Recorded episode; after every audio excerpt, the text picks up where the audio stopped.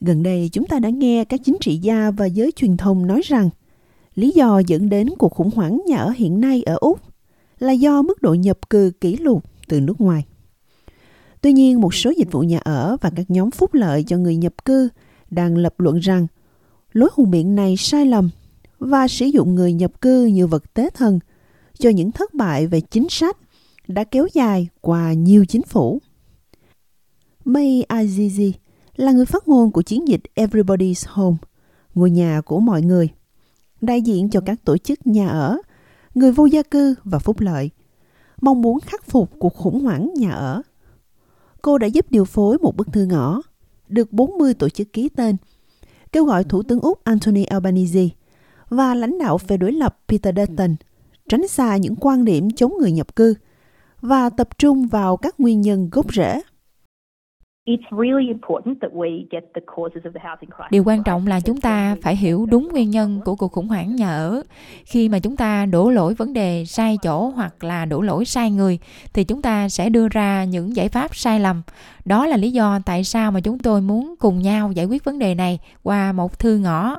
Bởi vì chính sách của chính phủ đã tạo ra cuộc khủng hoảng nhà ở và chỉ có chính sách của chính phủ mới có thể giải quyết được nó. Dữ liệu gần đây từ nhà thống kê Úc cho thấy, dân số Úc tăng kỷ lục 518.000 người trong năm tài chính 2022-2023 do nhận di dân từ nước ngoài. Con số này cao hơn gấp đôi số lượng người di cư ròng trước đại dịch từ năm tài chính 2018 đến 2019 là 239.600 người. Phần lớn là do tồn động những người không thể nhập cảnh trong năm 2020 và 2021 vì các hạn chế về biên giới. Chính phủ liên bang đã công bố một chiến dịch di cư mới vào tuần trước nhằm mục đích đưa tình trạng di cư trở lại con số trước đại dịch vào năm tài chính tiếp theo với các quy định cứng rắn hơn với những người có thị thực tạm thời. Thượng nghị sĩ đảng quốc gia Matt Canavan nói với Sky News rằng di cư gây ra áp lực trên thị trường nhà ở. Chúng ta phải mở cửa biên giới, tuy nhiên chúng ta không cần phải mở cửa, xả lũ và tiếp nhận số lượng người nhiều hơn thành phố Canberra trong một năm. Điều đó đã dẫn đến lạm phát đáng kể và nỗi đau cho người dân. Rất nhiều người Úc không thể tìm được nhà ở. Emma Green Hartree là giám đốc điều hành của National Shelter, một tổ chức phi chính phủ nhằm cải thiện khả năng tiếp cận nhà ở và khả năng chi trả Bà tin rằng di cư là một yếu tố khi xem xét sự căng thẳng trên thị trường nhà ở, nhưng nhấn mạnh các chính trị gia đã phóng đại quá mức tác động của nó. Tổ chức của bà đã công bố báo cáo hàng năm của National Shelter về chỉ số khả năng chi trả nhà ở lần thứ 9. Chỉ số cho thấy khả năng chi trả thuê nhà đã trở nên tồi tệ trên toàn quốc ở tất cả các thành phố thủ đô, ngoại trừ Canberra và Hobart trong 12 tháng qua. New South Wales, Victoria và Perth chứng kiến sự giảm sút về khả năng chi trả nhà ở. Trong đó Sydney giảm 13%, Melbourne và Perth đều giảm 10%. Bà Green Harley nói rằng đây là một bức tranh phức tạp, nhưng bà đổ lỗi cuộc khủng hoảng là do chính sách nhà ở nghèo nàn của chính phủ trong nhiều thập niên. Việc này thúc đẩy nhà ở trở thành một khoản đầu tư để người giàu thu thập hơn là nhu cầu thiết yếu cho tất cả mọi người.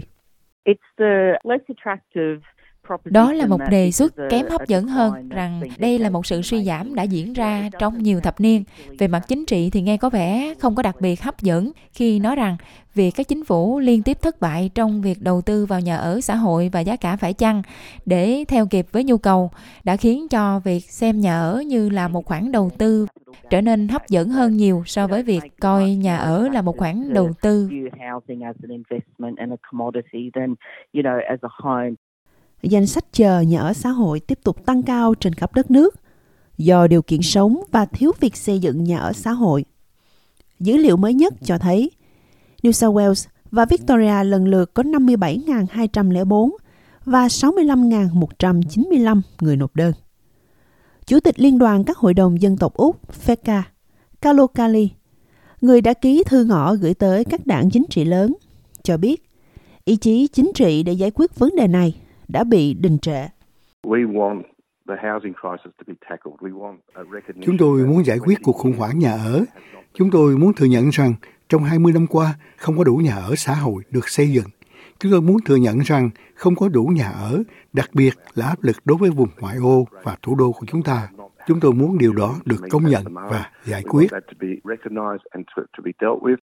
Các cộng đồng người nhập cư ở Úc cũng lo sợ phải chịu những lời lẽ gây sợ hãi và ngôn ngữ thù hận.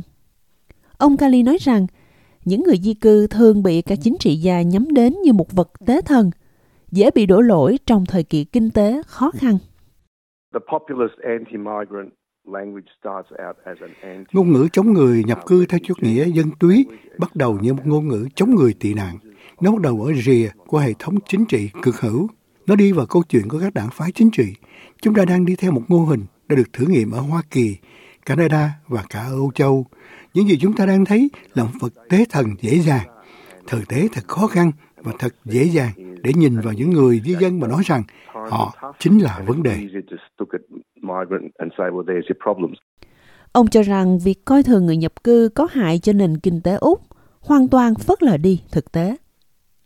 Hội đồng Kinh doanh Úc cho biết vào tháng 8, cứ 1.000 di dân nước ngoài mà Úc tiếp nhận, thì sẽ có 124 triệu đô la cổ tức kinh tế mỗi năm cho Úc.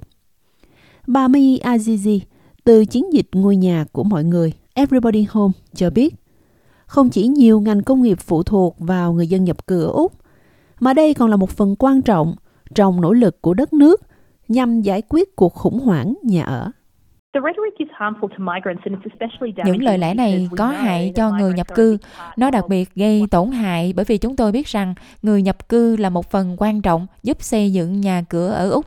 Chúng ta thực sự đã xây dựng một triệu ngôi nhà ở Úc trong 10 năm qua, vượt xa mức tăng trưởng dân số và vượt xa sự di cư.